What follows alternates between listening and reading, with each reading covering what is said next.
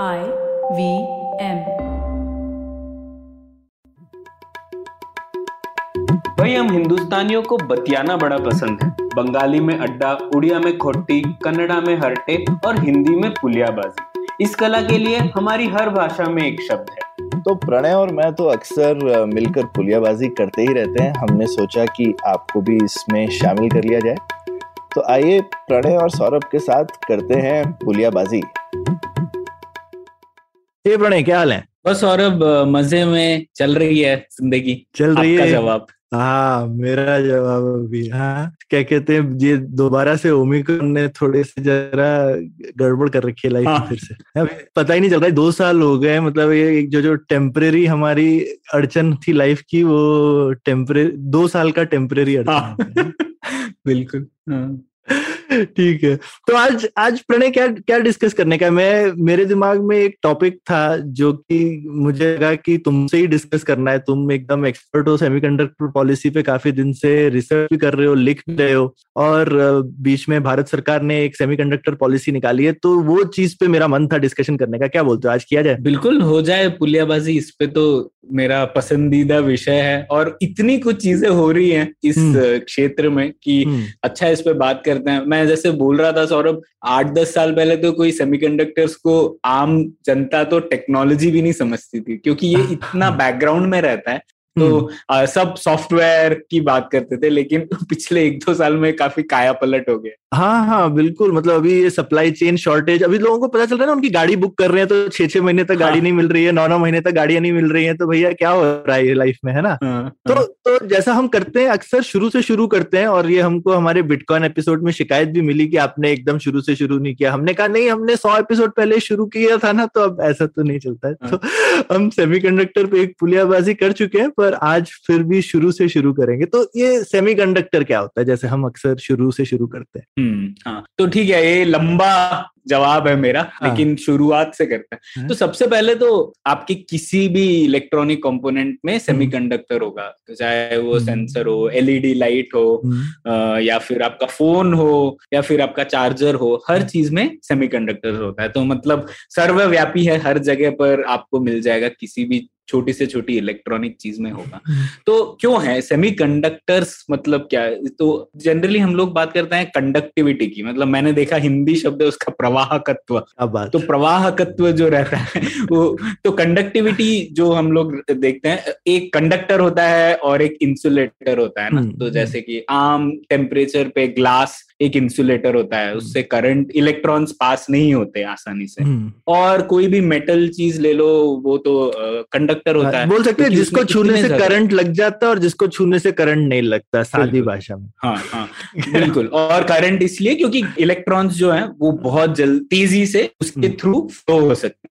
Semiconductor मतलब क्या जिसमें प्रवाहकत्व बीच वाला हो हम्म। में है ना? मतलब एसेंशियली क्या कर सकते हैं हम लोग? अगर हम लोग उस इलेक्ट्रॉन्स के प्रवाह को नियंत्रित कर सकते हैं हम्म, वो एक बहुत बड़ा सुपर पावर जैसा है। तो हम्म। सेमीकंडक्टर्स में ये आप कर सकते हैं। हम्म, तो अब ये इसीलिए उसे कहते हैं सेमीकंडक्टर्स अब सेमीकंडक्टर से अगली बात आती है ट्रांजिस्टर पे। तो हम्म। एक खास अरेंजमेंट होता है सेमीकंडक्टर्स का उसको डोपिंग वगैरह कहते हैं। वो टेक्निकल चीज़ें हैं लेकिन उसको एक अरेंजमेंट से हम लोग एक बना सकते हैं एक चीज़ जिसे कहते हैं ट्रांजिस्टर वो हम्म। हमारा फ़ोन हमारा रेडियो वाला ट्रांजिस्टर नहीं पर वो खुद ट्रांजिस्टर उसे इसलिए कहते हैं क्योंकि वो ट्रांजिस्टर से बना है। हम्म, तो एक छोटी सी अरेंजमेंट होती है। अब ट्रांजिस्टर सबसे गजब चीज़ है सौरभ हम्म। क्योंकि उस ट्रांजिस्टर के उपयोग से आप सर्किट के एक पार्ट में जो करंट है या वोल्टेज है उसके द्वारा आप किसी सर्किट के दूसरे हिस्से में जो करंट या वोल्टेज फ्लो हो रहा है उसे आप कंट्रोल कर सकते हैं उसका नियंत्रण कर हम्म। सकते हैं। ठीक है? तो ये बहुत बड़ा सुपर पावर है, या आप ये किसी भी और वस्तु से नहीं कर सकते। ठीक है? तो अगर आप तो जैसे आप एक किसी ट्रांजिस्टर को दो तीन ट्रांजिस्टर को जोड़ के आप एक स्विच बना सकते हैं आप उसमें एक वैल्यू स्टोर कर सकते हैं। जैसे आप मेमोरी में हम लोग कोई डेटा स्टोर हम्म। करते हैं वो एक ट्रांजिस्टर का ही अरेंजमेंट होता है। आप एम्पलीफायर बना सकते हैं तो आप एक जगह पे करंट देंगे और दूसरी जगह पे वही वोल्टेज का एम्पलीफाइड वर्जन होगा। दो वोल्ट की बजाय पाँच वोल्ट आएगा या करंट को भी एम्पलीफाई कर सकते हैं। तो एक वस्तु से एक चीज़ से जो सेमीकंडक्टर से बनी है आप इतनी सारी फंक्शनैलिटी अचीव कर सकते तो ये एक हम्म। बहुत ही बड़ी चीज़ है इस मतलब ये और किसी वस्तु से करना बहुत मुश्किल है तो हम्म। ये हो गई ट्रांजिस्टर अब ट्रांजिस्टर के बाद पचास के दशक में आई इंटीग्रेटेड चिप जिसे हम हम्म। लोग आजकल जो हम लोग कह रहे हैं चिप्स चिप्स वो आईसी बोलते हैं इंटीग्रेटेड सर्किट तो इंटीग्रेटेड सर्किट मतलब क्या है कि आप बहुत सारे जो कंपोनेंट्स है और फंक्शनैलिटीज है सब ट्रांजिस्टर्स वगैरह से ही बने होंगे लेकिन उन सबको आपने एक ही सबस्ट्रेट एक ही जगह एक ही जगह पर आपने फिट कर दिया ठीक है? तो उसे बोलते हैं आईसी तो जैसे आप ये मैं दिखा सकता हूँ अब ये आईसी है। आ, काफ़ी आप लोगों ने हर चीज़ में दिखा होगा ये आईसी को। तो ये एक नोबेल प्राइज जीतने वाली एक आविष्कार था ये बहुत ट्रांजिस्टर के लिए भी मिला था शायद नहीं? 45 में जब हाँ। ट्रांजिस्टर बना। टॉकलीस ट्रांजिस्टर शायद शायद मुझे याद नहीं है हम्म, पर शायद हाँ। मिला होगा इतना बड़, इतनी बड़ी बात है। तो ठीक है तो ये हो गया आईसी है ना? हम्म, तो अब आईसी की वजह से एक और धमाका हो गया। हम्म। आईसी में अब क्या अगली बात हो गई कि जी, जी आईसी में जितने ट्रांजिस्टर हैं वो बढ़ते ही बढ़, बढ़, बढ़ाते गए लोग बढ़ाते ही गए लोग। उसी की कवायद चल रही थी 1950 से हम्म। तो 1965 में एक सज्जन थे गॉर्डन मूर इंटेल में थे। तो उन्होंने एक चीज़ लिखी थी जो मैं इंग्लिश में ही पढ़ूँगा बहुत ही इंटरेस्टिंग था। ये 1965 की बात है सौरभ। तब ट्रांजिस्ट तब एक आईसी में ज़्यादा से ज़्यादा 64 ट्रांजिस्टर्स थे ठीक है? उन्होंने तब कहा था integrated circuits will lead to such wonders as home computers automatic controls for automobiles and. Personal portable communications equipment यानी कि क्या बात है ज़बरदस्त। phone। ये 1965 में था। वो तब 64 ट्रांजिस्टर्स थे ऐसे आईसी में। आज हाँ। आपके पास तो आईफोन है। आईफोन हाँ। 12 में एक मिलीमीटर स्क्वायर एरिया में तेरह करोड़ ट्रांजिस्टर्स ठीक है हम्म। तो आप डिस्टेंस हम्म। देखिए और मतलब हाँ। अभी जो इंकजेट प्रिंटर होकर रहता है उसमें इतना कंप्यूटिंग पावर है जितना नासा के पास नहीं था जब उन्होंने चाँद पे इंसान हम्म। को भेजा था तो आप सोच सकते हैं कितना स्किल तो और किसी भी सेक्टर में मुझे नहीं लगता इतना जंप हुआ होगा हम्म। किसी भी इंडस्ट्री में तो ये इसी को ही मूर्स लॉ कहते हैं ऐसे हम्म। कोई लॉ नहीं है ये ये एक ऑब्जर्वेशन था कि हम्म। ऐसे होता जाएगा शायद हम्म। लेकिन सबसे इंटरेस्टिंग बात है कि सेमीकंडक्टर इंडस्ट्री खुद इस तरीके से विकसित हुई है पिछले सालों में कि वो मूर्स लॉ जो है उसको साल दर साल वो आ, सही साबित करती गई तो मूर्स हम्म। लॉ यही था कि ट्रांजिस्टर्स बढ़ते जाएँगे जितने ट्रांजिस्टर्स बढ़ेंगे आप उतनी ज़्यादा चीज़ें कर सकते हैं उसी एरिया में उसी बिल्कुल। में तो ट्रांजिस्टर का ही खेल है जितना ट्रांजिस्टर आप डाल सकते हम्म। हो उतना है ना तो ये हो गया तो इस वजह से सेमीकंडक्टर इंडस्ट्री से हमारी जो अपेक्षाएँ रहती हैं वो और किसी इंडस्ट्री से मैच नहीं करती। मतलब जैसे आप कोई ऑटोमोबाइल से तो ये अपेक्षा नहीं करेंगे कि हर साल डबल स्पीड हो हाँ, जाए। या आधा प्राइस हो हाँ। जाए सेम स्पीड में भी भले। हाँ, पर हाँ करेक्ट तो पर सेमीकंडक्टर्स में ऐसा है। हर हाँ। साल हर दो साल में डबल होता है जितने उसमें हाँ। हैं। और पावर कम होता है पावर भी कम होता है और ज़्यादा चीज़ें भी आप कर सकते हो। तो ये सब चीज़ें एक बहुत ही मतलब अनोखी चीज़ है इस इंडस्ट्री के बारे में। हम्म, है ना? हम्म। तो इसका मूर्स लॉ क्यों साबित हुआ? उसका एक सबसे बड़ा कारण था उसकी एक बहुत ही अनोखी सप्लाई चेन जो कि हम्म। हमें थोड़ा समझ में तो ये हम लोग इकोनॉमिक्स में आ गए अब अर्थशास्त्र में आ गए थोड़ा। तो जनरली कोई भी प्रोडक्ट जैसे बनाते हैं सौरभ तो उसमें तो वही स्टेजेस होते हैं ना एक डिज़ाइन होगा थोड़ा आर एन डी होगा डिज़ाइन होगा फिर आप मैन्युफैक्चर करोगे फिर टेस्ट करोगे और डिस्ट्रीब्यूट करोगे है ना? तो यही। चीज़ें सेमीकंडक्टर्स में भी है एक आईसी को बनाने में ये सब स्टेजेस होते हैं। लेकिन और इसमें भी मतलब हम लोग थोड़ा सा एक एक स्टेज को जल्दी से जान लेते हैं। आर एन डी इस ये बहुत ही शील इंडस्ट्री है। मतलब पंद्रह से बीस प्रतिशत सेल्स का आर एन डी में जाता है इस इंडस्ट्री में। तो हम्म। बहुत ज़्यादा सेल वहाँ जाता है। फिर डिज़ाइन होता है मतलब आपको जैसे कोई फ़ंक्शन ये ये नंबर ये नंबर प्रणय ऑलमोस्ट हर टेक इंडस्ट्री का है। पंद्रह बीस परसेंट अच्छा। जो है ये हम्म। सिर्फ़ इसमें ही नहीं है। ऑलमोस्ट सारे माइक्रोसॉफ्ट का भी ऑलमोस्ट इतना ही होगा नंबर जैसा कि। तो ऐसा नहीं है कि सॉफ्टवेयर में कम रहा है। अ, हम्म, मुझे लग हम्म। रहा था इनफैक्ट तुम और ज़्यादा बड़ा नंबर लोगे। हम्म, हम्म, पंद्रह हम्म। बीस परसेंट हम टिपिकली एक नंबर यूज़ करते हैं इंडस्ट्री में across the board at hmm, scale छोटी कंपनी में तो और ज़्यादा परसेंटेज ही होता है पर बड़े जब बड़ा स्केल भी हो जाए तो यूजली लोग कहते हैं बीस परसेंट बीस ठीक नंबर परसेंट क्या? अच्छा। हाँ। हम्म, तो ये आर एन डी स्टेज होता है वो कैपिटल स्किल इंटेंसिव स्टेज है। दूसरा फिर होता है डिज़ाइन स्टेज तो उसमें आपने जैसे एप्पल ने स्पेसिफिकेशन दे दिया कि हम लोग को ये गेम स्पीड से खेलना है। आ, हम्म। और इतना तेज़ी से चलना चाहिए इसमें लैग नहीं होना चाहिए। तो उसके लिए आप कैसा ट्रांजिस्टर्स का प्लेसमेंट डिज़ाइन करोगे क्या फंक्शनलिटी डिज़ाइन करोगे वो सब डिज़ाइन में आता है। कैसे हम्म। आप लेआउट करोगे वगैरह। फिर उसके बाद वो डिज़ाइन जब कंप्लीट होता है उसके बाद आप एक आ, ऐसा मतलब लेआउट दे देते हैं मैन्युफैक्चरिंग को। मतलब आप सोच लीजिए आपने एक फ़ोटो खींच लिया है उसका कि किस कहाँ पे आपको कहाँ कौन सा ट्रांजिस्टर रखना है कैसे अरेंजमेंट करना है उसकी एक फ़ाइल बना देते हैं और फिर वो आप मैन्युफैक्चरिंग कंपनी को देते हैं। वो मैन्युफैक्चरिंग कंपनी एक्चुअली सिलिकॉन पे एक एक करके ट्रांजिस्टर बनाती है ठीक है? तो वो मैन्युफैक्चरिंग होता है और वो मैन्युफैक्चरिंग आप अंदाज़ा लगा सकते हैं कि आपको इतनी सी एक मिलीमीटर स्क्वायर में अगर आपको तेरह करोड़ ट्रांजिस्टर बनाने हैं तो किस टाइप की सोफिस्टिकेशन चाहिए होगी आपको? बिल्कुल और जैसा हमने पिछली बार वो आई थिंक हमारे जो पिछली बार के डिस्कशन में हमने बोला था कि रोशनी से पत्थर को तराशते हैं राइट फ़ोटो लिथोग्राफी फ़ोटो करते हैं। तो ऑलमोस्ट हम्म। हम मतलब रोशनी यूज़ करके पत्थर को तराशना जो है मतलब वो कला है इस इस साइंस वो साइंस है इसके इसके पीछे। तो ज़बरदस्त अंदर टेक्नोलॉजी घुसी हुई है। बिल्कुल और फिर आगे जाके आप फिर टेस्टिंग करते हैं पैकेजिंग करते हैं पैकेजिंग में भी आजकल गेम बहुत इंप्रूव हो गया क्योंकि आप पैकेजिंग की वजह से भी अलग अलग पैकेजिंग की वजह से और ट्रांजिस्टर पैक कर सकते हैं एक ही अच्छा। आईसी में तो ठीक ये हम्म। चार मेन स्टेप्स हैं अब इंटरेस्टिंग हम्म। बात ये हुई सौरभ जब 1960 में ए, एक ही कंपनी ये सब चीज़ें करती थी और आप सोच लीजिए अगर हम लोगों ने जिस तरीके से बात की इतना महँगा प्रोसेस होता होगा मैन्युफैक्चरिंग तो जो डेवलपमेंट थी वो थोड़ी स्लो ही थी। पहले 64 से 128 करना ठीक है पर आप हम्म। जब बहुत स्पीड पे जा रहे हो में पहुँच गए हाँ। तो उसके बाद एक बहुत मतलब बहुत ही सुंदर चीज़ हुई जिसे कह सकते हैं और जो श्रम विभाजन हम कहते हैं डिविजन ऑफ़ लेबर वो ग्लोबलाइजेशन और कंपैरेटिव एडवांटेज इन सब का एकदम मिलन हो गया। कंपैरेटिव एडवांटेज अच्छा। हिंदी में क्या बोलेंगे जैसे तुलनात्मक लाभ। या तो मतलब आप अगर किसी चीज़ का आप उत्पादन कर सकते हैं कम अवसर लागत में तो आपको कह सकते हैं कि आपके पास कंपैरेटिव एडवांटेज है उस चीज़ का। तो जैसे चीन में अब मैन्युफैक्चरिंग का कंपैरेटिव एडवांटेज है ना? तो तो कंपैरेटिव एडवांटेज की वजह से क्या हुआ है? जो ये वर्टिकल इंटीग्रेशन था मतलब एक कंपनी ही सब चीज़ें कर रही थी वो एकदम टूट गया और हम्म। हर एक कंपनी हर एक देश वगैरह भी एक छोटा सा हिस्सा करने लग गए। तो जैसे ताइवान है ताइवान में डिज़ाइन बहुत कम होता है। अभी तो शुरू हो गया है पर पहले दस साल पंद्रह साल पहले बहुत कम था। मैन्युफैक्चरिंग में उनकी उन, उनका महारत है। हाँ महारत उन्होंने हासिल कर ली।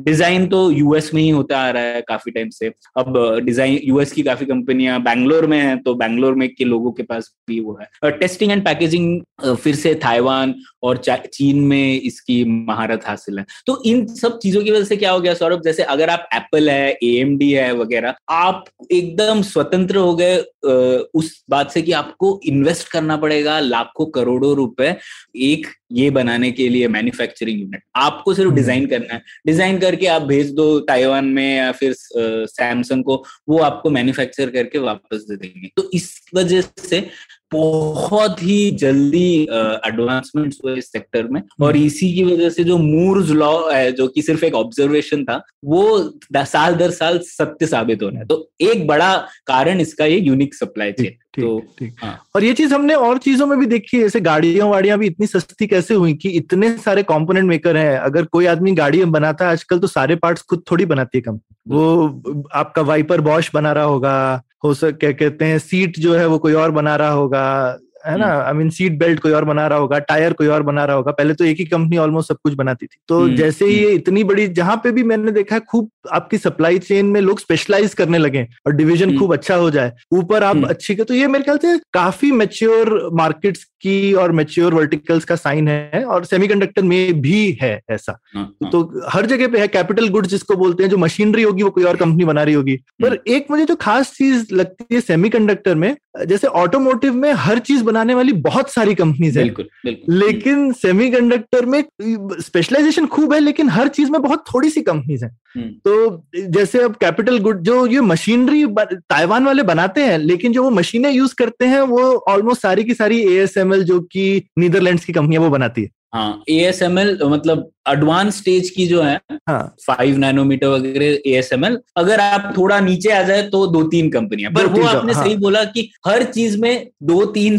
कंपनियाँ स्पेशली आप मैन्युफैक्चरिंग हम्म। से रिलेटेड चीज़ें देखें क्योंकि सौरभ इसका एक कारण है कि क्योंकि इतना एडवांस्ड हो चुका है ये जैसे मैन्युफैक्चरिंग में एक डस्ट पार्टिकल आप इमेजिन कीजिए वो डस्ट पार्टिकल कितने सा, सारे ट्रांजिस्टर पे फैल जाएगा तो आपको हाँ. इंश्योर करना है कि वो एक डस्ट पार्टिकल भी ना हो हम्म। तो उसकी वजह से गैस जो एचिंग गैस वगैरह बनाते हैं वो वो भी सिर्फ़ दो तीन जापानी कंपनीज़ के पास ही महारत है उसमें तो द एक्सपर्टीज जितनी चाहिए इस लेवल पे प्ले करने के लिए वो ज़्यादा कंट्रीज़ या ज़्यादा कंपनियाँ इन्वेस्ट नहीं करेंगे जबकि ऑटोमोबाइल में तो काफ़ी देश कर सकते बिल्कुल तो यही एक इसकी सेमीकंडक्टर की खास चीज़ ये है कि ये इतना बड़ा हो गया है और काफ़ी मुश्किल चीज़ है लेकिन हाँ, हाँ कोई भी इसकी एक भी छोटी मोटी चीज़ भी पकड़ लो उसमें काफ़ी गहरी साइंस है और इवन जो टेक्नो और आपको साइंस आती भी हो कुछ चीज़ों में साइंस गहरी है लेकिन अब बहुत लोगों को आती है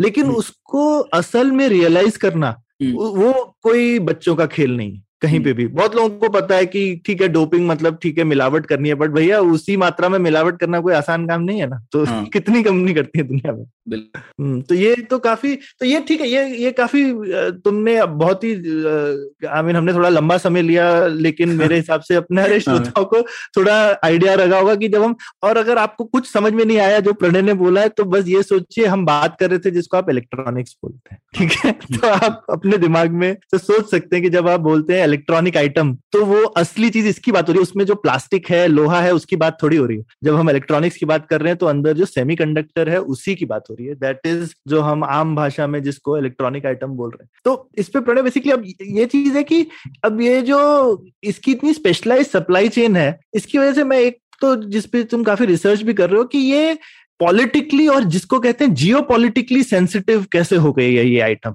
इतनी हम्म, ज़्यादा। हम्म। तो जैसे पुराने जमाने में हम देखते थे कि जैसे ऑयल वगैरह है बहुत जियो पॉलिटिकली सेंसिटिव है क्योंकि भाई ज़मीन में उगता है अब कुछ ही जगह उगता है तो वो जगह की इंपॉर्टेंस बढ़ जाती है उसके अराउंड हम्म। लोग काम करते हैं ये वो। पर ये वाली ये तो टेक्नोलॉजी है हम अपने दिमाग से बनाते हैं।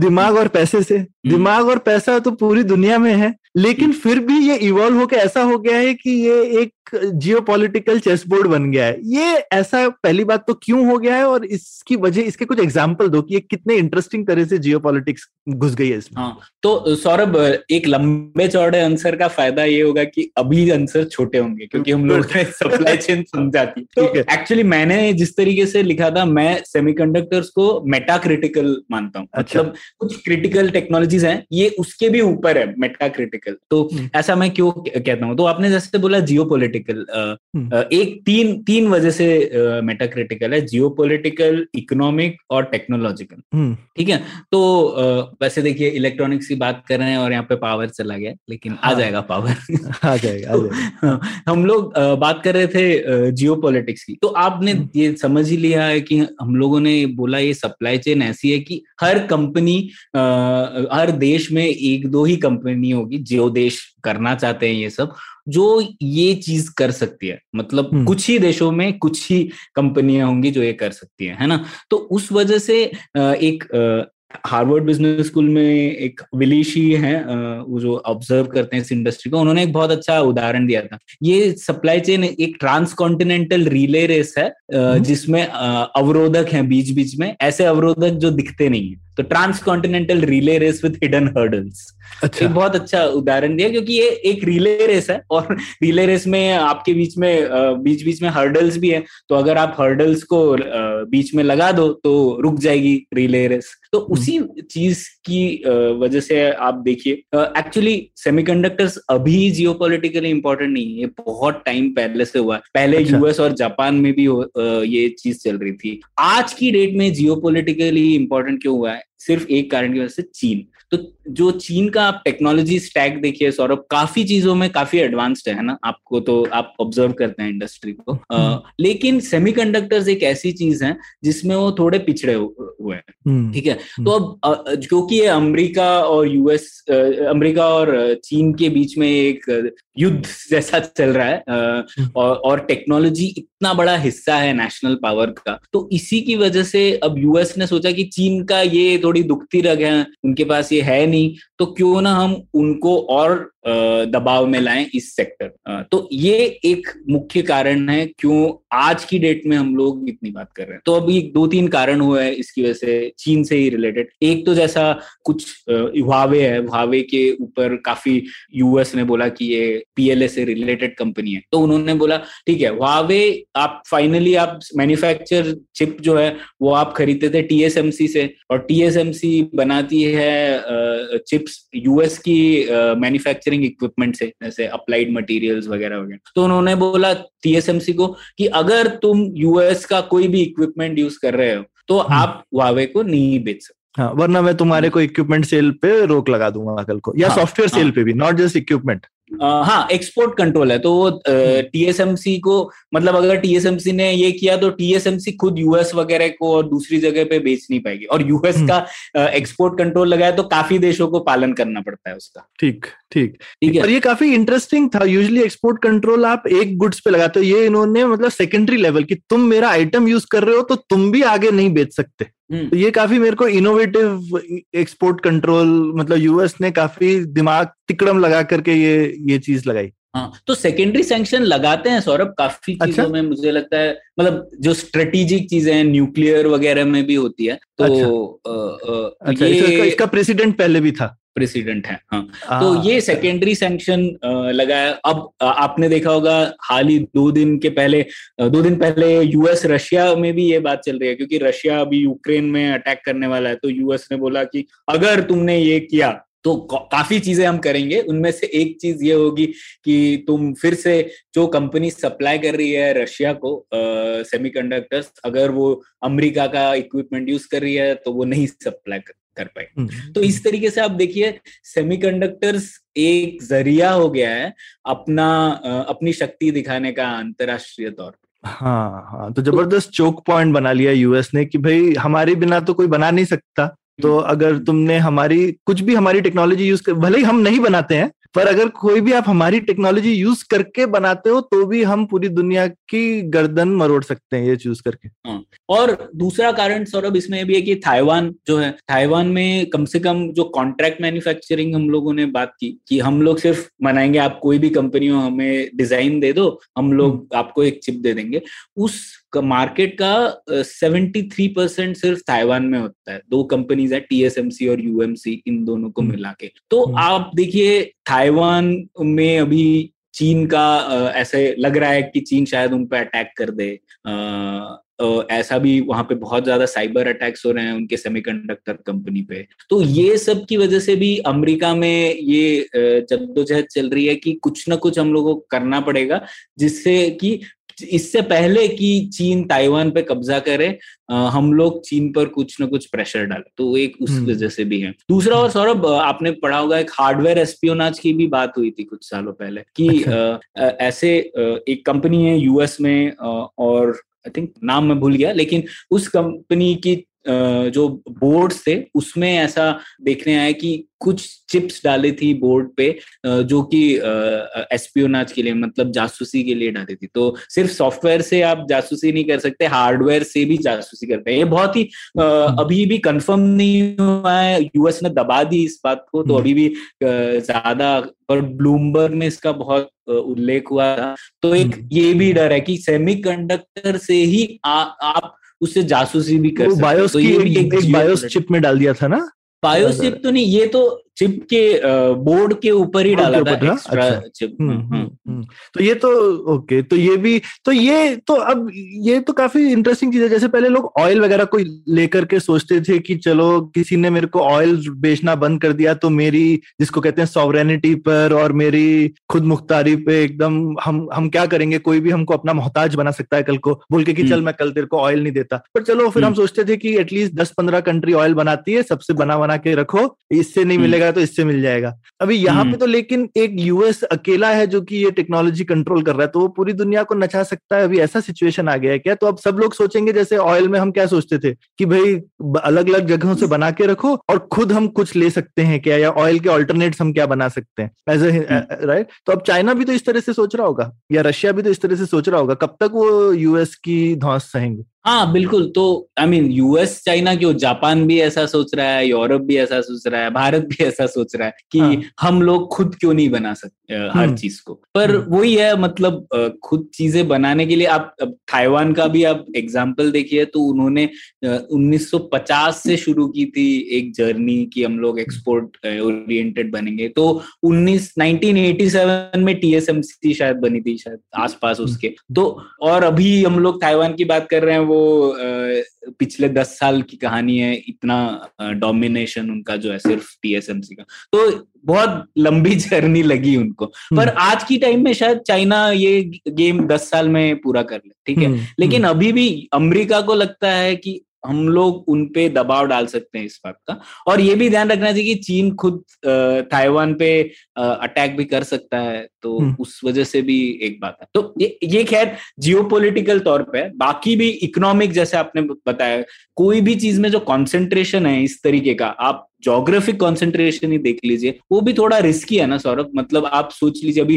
ताइवान में जैसे अर्थक्वेक ही आ गया या कुछ हो गया तो। अर्थक्वेक और फिर अभी तो थोड़ा सूखा भी पड़ा था ड्रॉट हुआ था। पानी बहुत लगता है इस इंडस्ट्री को। तो हम्म। ताइवान में सूखा भी पड़ा था तो काफ़ी बात चल रही थी कैसे इंडस्ट्री चलाएँगे? तो हम्म। इतना आप अगर इंडस्ट्री में एक ही दो है पूरे विश्व को सप्लाई करने वाले पाँच दस ही होंगे तो थोड़ा रिस्की तो है ही है ना? और हम्म। जैसा कि अभी हो रहा है वो उसी हाँ, की वजह से हो रहा है। बेसिकली कोविड के टाइम पे जो इतना शॉर्टेज वगैरह हो गया कुछ तो मुझे लगता है खैर शॉर्टेज इसलिए नहीं कि कॉन्सेंट्रेशन है इसीलिए भी हो गया क्योंकि आई I मीन mean, एक तरीके का जो सप्लाई शॉक डिमांड शॉक आया उससे रिकवर नहीं कर पाए। मतलब एक स्टेडी स्टेट पे लोग खरीदते जा रहे थे इतने लाखों मिलियंस ऑफ़ चीज़ें। फिर अचानक से तीन महीने सबने बंद कर दिया खरीदना। फिर अचानक से बोला मुझे बहुत सारी चाहिए। तो हाँ, हाँ तो, बिल्कुल। तो कोविड का माजरा कुछ और था। वही हाँ, कि अब कोविड आया उसके बाद हम सब लोग घर से काम कर रहे हैं। तो डेटा सर्वर चिप्स और फिर मोबाइल फ़ोन और फिर एक अच्छे लैपटॉप की डिमांड बढ़ गई। Correct. और दूसरी ओर ऑटोमोबाइल्स की डिमांड घट गई तो ऑटोमोबाइल वालों ने हाथ उठा दिए कि भाई हम लोग तो ऑर्डर प्लेस ही नहीं कर रहे टीएसएमसी और सैमसंग के पास पर Correct. फिर रिकवरी हो गई जल्दी आठ दस महीनों में तो फिर हम्म। उन्होंने बोला यार अभी फिर से हमको थोड़े ऑर्डर। प्लेस करना है उन्होंने बोला अब ऑर्डर हो ही नहीं सकते हमारे पास एक साल का के बाद आना क्योंकि हाँ। एक साल तक हम लोग इतनी डिमांड है। अब हम कुछ और, और बना रहे हैं हाँ। हाँ। और और ये ध्यान रखना चाहिए कि उनको ज़्यादा पैसा मिलेगा अगर वो नई टेक्नोलॉजी वाले चिप्स बनाए। मतलब अगर हम ज़्यादा ट्रांजिस्टर एक जगह में डाल रहे हैं एक एक ही एरिया में तो उस टेक्नोलॉजी को जैसे हम लोग फाइव नैनोमीटर वगैरह कहते हैं वो आप अंदाज़ा लगा सकते हैं साइज़ ऑफ़ द ट्रांजिस्टर क्या और छोटा होता जा रहा है। फाइव नैनोमीटर मतलब हाँ कम साइज़ 28 नैनोमीटर मतलब बड़ा साइज़ तो परफॉर्मेंस कम होगी। तो ऑटोमोबाइल वाले 28 नैनोमीटर पे खुश हैं अभी भी खुश है पर उसमें मार्जिन ज़्यादा नहीं है मैन्युफैक्चरिंग कंपनियों को। तो वो बोल रहे हैं कि आप तो एक दो साल बाद ही आना हम लोग सिर्फ़ मोबाइल हम्म। फ़ोन और डाटा सेंटर चिप्स बनाएँगे जिसमें हमें ज़्यादा फ़ायदा है। तो कोविड हम्म। की कहानी है। हम्म हम्म। तो तो ये सब में ठीक है ये तो समझ में आया कि चीन शायद ऐसा सोच रहा होगा और वो सोचेगा मान लो चीन और यूएस दोनों के पास ही आगे टेक्नोलॉजी थोड़ा न्यूक्लियर टेक्नोलॉजी की तरह है छोटा क्लब बन जाएगा। लेकिन न्यूक्लियर टेक्नोलॉजी यूज़ नहीं करनी पड़ती सिर्फ़ वो तो धौस दिखाने के लिए होती है। ये तो रोज़मर्रा की ज़िंदगी की चीज़ है। हाँ, ठीक है? हाँ, तो हम्म। अभी सिर्फ़ चीन ने ले लिया तो तो फिर यूएस और चीन मिलकर सब पे धौस लगाएँगे। अभी दोनों एक दूसरे से लड़ रहे हैं पर दो के पास हो जाए चीज़ तो कुछ पता नहीं चलता। दोनों आपस में उनका अलग गेम शुरू हो जाएगा। तो ऐसे हाँ, में हम्म। हिंदुस्तान जैसी कंट्री को क्या सोचना चाहिए? हम क्या करें? हम हम्म। हम इन दोनों इन ये दोनों हम पे कल को धौस जमा सकते हैं? या हमको हमको किस तरह से सोचना चाहिए सेमीकंडक्टर पॉलिसी के बारे में? हाँ तो सौरभ यही ये चीज़ है कि यूएस इतना भी धौस नहीं जमा सकता क्योंकि फाइनली यूएस भी खुद खरीद रहा है उनके जो रेफ, जो भी जेट्स हैं आप उनके कोई भी लॉकहेड मार्टिन का कोई जेट होगा वगैरह उनकी भी फाइनली जो चिप्स है वो ताइवान में ही बन रही है। ठीक। तो ऐसा नहीं है कि यूएस इतना धौस जमा सकता है कि दू, दूसरे देश इनफैक्ट यहाँ पे तो गेम है सबसे ज़्यादा गेम है ताइवान और साउथ कोरिया का क्योंकि वहाँ पर ही मैन्युफैक्चरिंग हो रहा है। तो यूएस कोशिश कर रहा है चीन को रेस्ट्रिक्ट करने की इस ज़रिए से। ठीक है पर यूएस ऐसा नहीं है कि खुद सब कुछ बना सकता है हम्म। ठीक है। और ना ही चीन बना सकता है बना सकते हैं शायद पर उसके लिए जो कीमत उन्हें अदा करनी पड़ेगी वो उसका अवसर लागत क्या होगा वो भी देखने की बात है ना तो हम्म। तो एक ये बात समझनी ज़रूरत है अब आ जाते हैं भारत की ओर पर तो इसका मैंने जिस तरीके से सोचा है सौरभ की बेसिक प्रिंसिपल ये होना चाहिए कि हमारी जो शक्तियाँ हैं हमारी जो कंपैरेटिव स्ट्रेंथ है उसको हम और मज़बूत करें और जो हम्म। हमारी कमजोरियाँ हैं उसके लिए दूसरे देशों का सहारा ले ये बेसिक हम्म। प्रिंसिपल हाँ तो अगर हम इस प्रिंसिपल से जाएँ तो जो डिज़ाइन है वो डिज़ाइन हम सेमीकंडक्टर डिज़ाइन वो हमारा कंपैरेटिव एडवांटेज है। विश्व के तकरीबन 20 परसेंट डिज़ाइन वो इंजीनियर्स भारत में ही है। तो एक ये बात है कि हम लोग हमारा डिज़ाइन इकोसिस्टम अगर और मज़बूत कर पाए तो भारत को फ़ायदा होगा। ये भी है क्योंकि ये जो हम लोगों ने चार पाँच स्टेजेस की बात की उनमें से सबसे ज़्यादा वैल्यू है वो डिज़ाइन में ही आता है। ये हम्म। जो मैन्युफैक्चरिंग वगैरह है ये बहुत बड़ा इन्वेस्टमेंट है लेकिन वॉल्यूम गेम है वो ना कि हाँ, एक प्रॉफिट हाँ, तो उसमें हाँ उसमें मार्जिन कम ही होता है। डिज़ाइन में सबसे ज़्यादा हाई मार्जिन एक्टिविटी है। प्रॉफिट मुनाफा सबसे ज़्यादा वही है। बिल्कुल। तो खैर मैंने एक आर्टिकल लिखा था कि भारत को 20 साल का प्लान बनाना चाहिए सेमीकंडक्टर्स का। तो उसमें पाँच उसके हिस्से थे तो मैं हम्म। जल्दी जल्दी बता देता हूँ। तो एक था कि डिज़ाइन पे फोकस कीजिए डिज़ाइन कंपनीज़ को कुछ सहायता दे सकते हैं तो वो दीजिए क्योंकि डिज़ाइन कंपनी को जैसे जो सॉफ्टवेयर होता है वो उसका लाइसेंस बहुत महँगा होता है। तो अगर कोई कॉमन इंफ्रास्ट्रक्चर हो जिसमें दूसरे अलग अलग कंपनियाँ यूज़ कर सके वही लाइसेंस तो कुछ फ़ायदा हो सकता है। या फिर हम लोगों के पास और इंजीनियर्स ही हो जो कि ट्रेंड हो डिज़ाइन में तो ज़्यादा से ज़्यादा कंपनियाँ चाहे वो यूएस की हो या चाइना की हो वो डिज़ाइन तो करेगी भारत में और अगर हम्म। भारत के इंजीनियर बना रहे हैं तो बाद में वो इंजीनियर खुद अपनी कंपनियाँ बनाएँगे जो कि भारत की ही कंपनी होगी। तो इस वजह से एक मुझे लगता है डिज़ाइन पे फोकस होना चाहिए। दूसरा जैसे मैन्युफैक्चरिंग पे आते हैं। मैन्युफैक्चरिंग पे मुझे लगता है कि हमारी जो क्षमता है अभी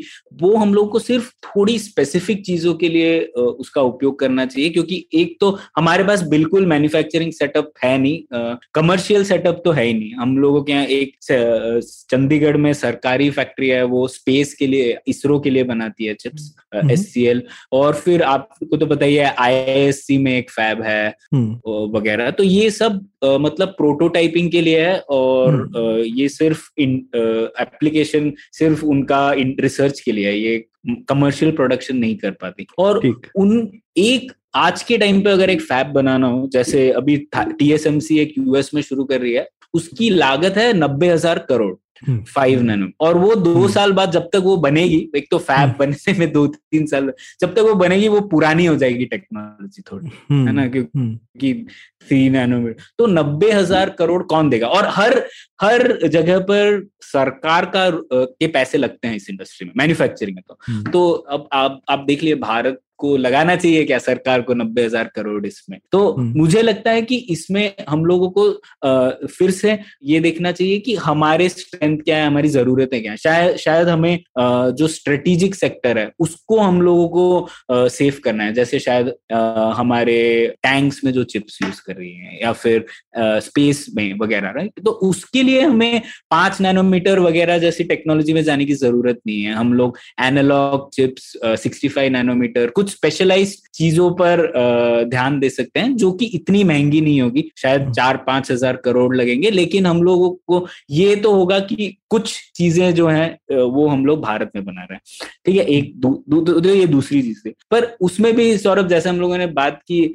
अगर आप कुछ एक फैब बना भी लीजिए दस फैब भी बना लीजिए आप आत्मनिर्भर नहीं हो सकते इससे। आपको बाहर से कुछ ना कुछ चिप्स तो मंगवानी ही पड़ेगी यूएस भी मंगवाता है तो आप तो कुछ नहीं कर सकते। तो हम्म। आपको चाहिए मे, मे, हम लोगों का प्रपोजल ये था कि आप दूसरे देशों के साथ काम करें। अब आपका उद्देश्य क्या होना चाहिए इसमें? आपका उद्देश्य ये होना चाहिए कि आपकी चिप्स जो आ रही हैं वो किसी इस जग ऐसी जगह से नहीं आ रही है जो आपका विरोधी है है ना? मतलब हम्म, ना हम्म। कि चाइना ऐसा अगर चाइना में वो चिप्स बन रही हो और वो आपके टैंक में जा रही हो और वो बोलते कि नहीं तो आपको प्रॉब्लम है। लेकिन आपको सिर्फ़ इतना इंश्योर करना है कि चीन में या चीन से जुड़े हुए देश जो है या चीन जहाँ पर अटैक कर सकता है वहाँ पर ना हो है ना? इतना ही आपको इंश्योर करना है। तो उसके लिए हम लोगों ने बोला था कि आप एक सेमीकंडक्टर पार्टनरशिप देख सकते हैं जैसे क्वार है अब क्वार का ऊपर मैंने पेपर लिखा था कि किस तरीके से जो चारों देश हैं उनकी खुद की एक श्रम विभाजन है उसमें। हर देश एक किसी सेक्टर में स्पेशलाइज करता है।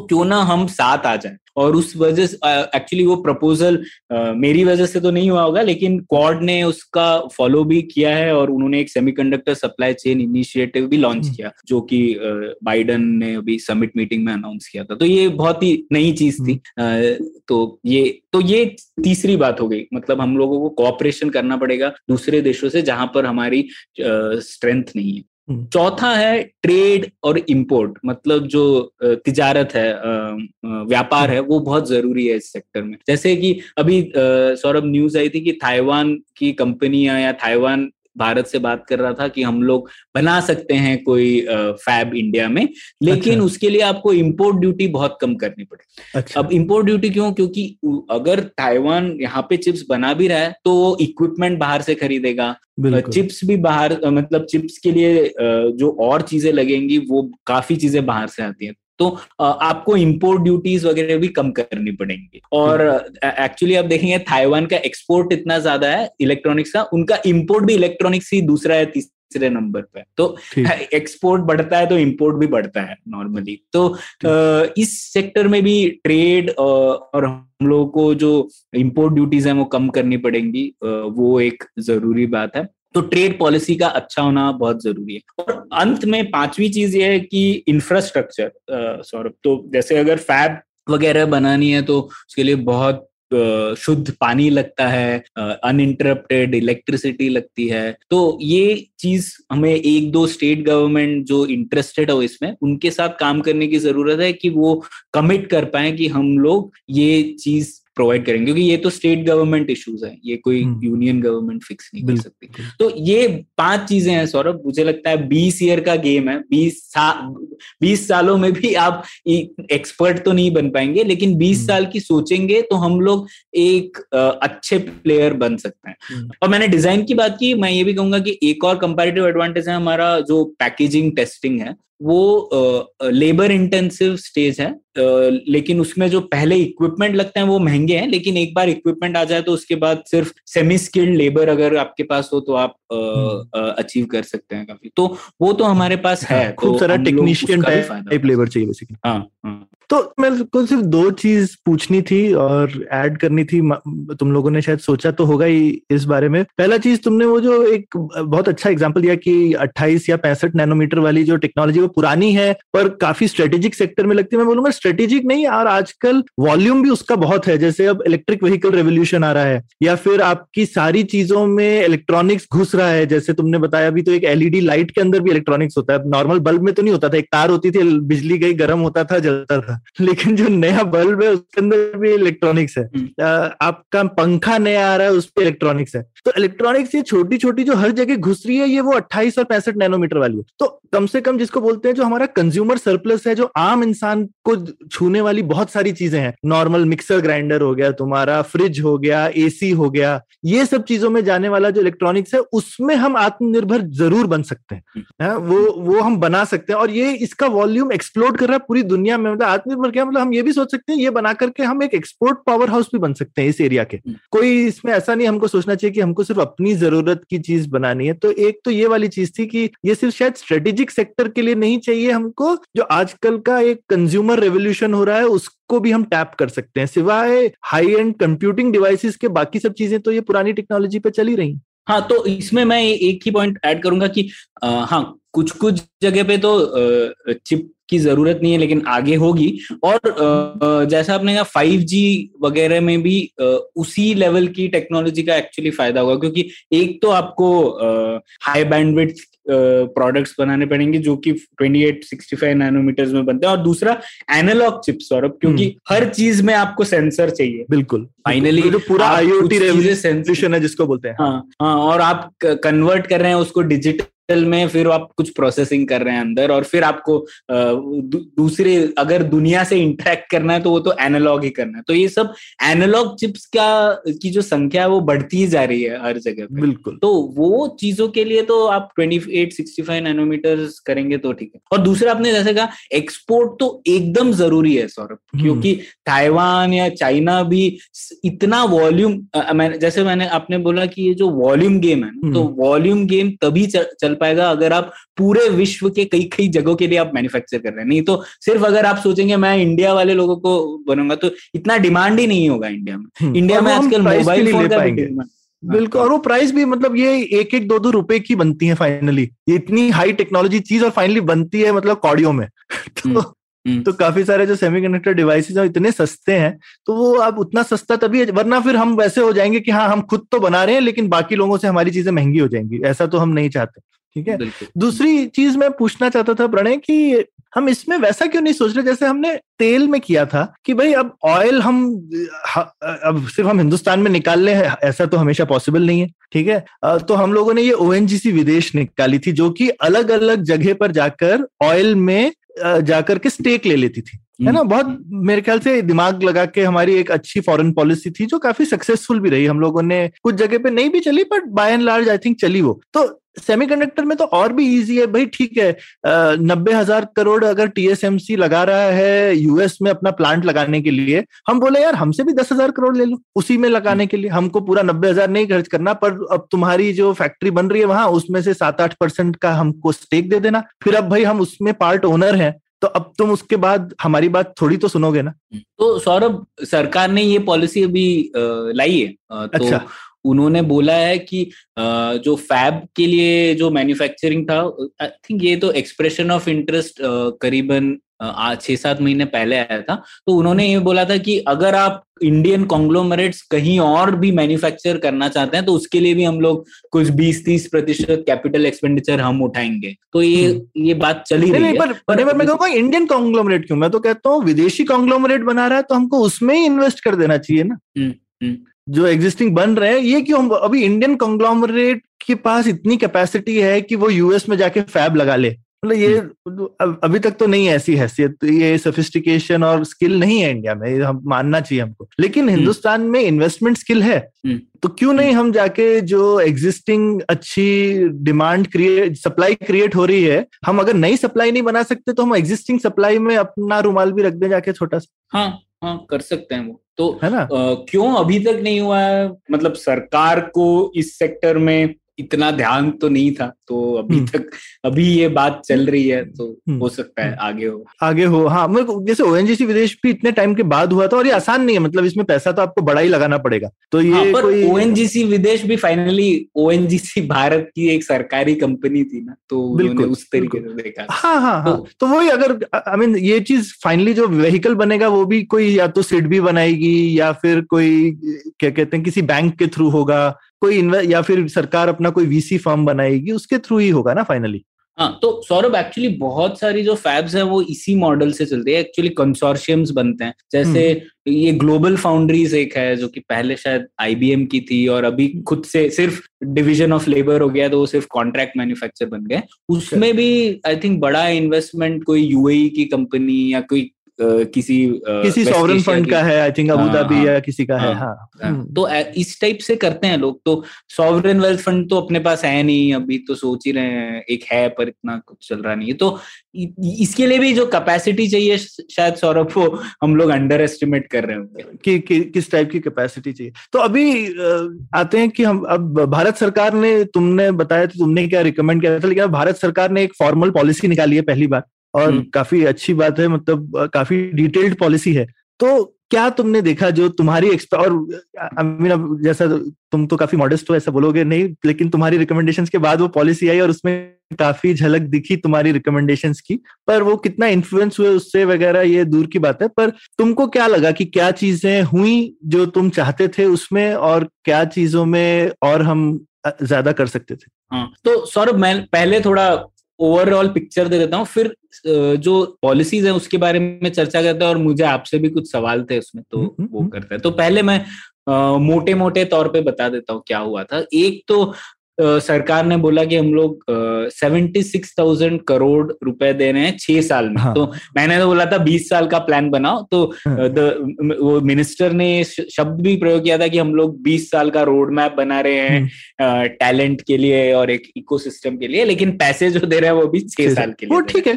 खैर कोई बात नहीं करके करना तो लगता है हाँ छह साल के लिए भी किया वो बहुत बड़े कमिटमेंट है नहीं हाँ। तो हम लोग तो एक हाँ। साल बिल्कुल। और और अच्छा पैसा लगाया छिहत्तर हज़ार करोड़ कोई छोटी संख्या नहीं है। और वैसे देखें तो मतलब साल का कुछ बारह हज़ार करोड़ टाइप ही हुआ। हम्म। पर फिर भी आई मीन एक एक रिस्पेक्टेबल अमाउंट है। हम्म। बिल्कुल बिल्कुल। और जैसे कि हम लोगों ने बोला जो आ, आ, हम लोग जिन क्षेत्रों की बात कर रहे हैं उसमें हम लोगों को नब्बे हज़ार वाला गेम तो खेलना नहीं है। तो आ, उसके लिए काफ़ी अच्छा अमाउंट है। तो ये बहुत ही अभी तक सौरभ काफ़ी जो फैब बनाने की कवायद तो बहुत टाइम से चल रही है। हाँ, मैंने तो कम से कम चार चीज़ें देख ली है चार इंस्टेंसेस जब हम लोग बस बनाने ही वाले थे इंटेल वगैरह पर वो नहीं बना पाए। तो हम्म। एक बहुत बड़ा कारण लोग बोलते हैं कि एक तो सरकार क्या करेगी आगे? बिज़नेस इन्वायरमेंट क्या रहेगा?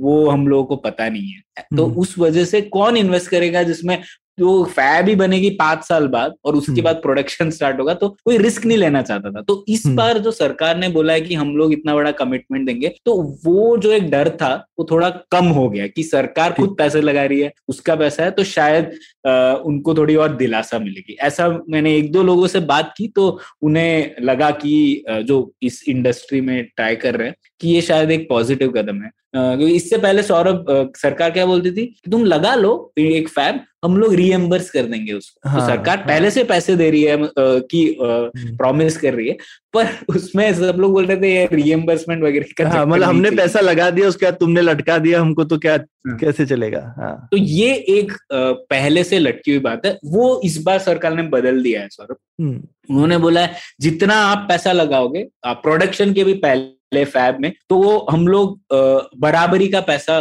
तुमको देंगे फैब एक तरीके के फैब में तो ये एक बहुत बड़ा बदलाव है। अब आ जाते हैं कि ठीक है तो एक तो ये मैंने बात की कि बीस ईयर का प्लान बीस सालों का प्लान बनाना चाहिए तो सरकार ने खैर छह सालों की बात की है।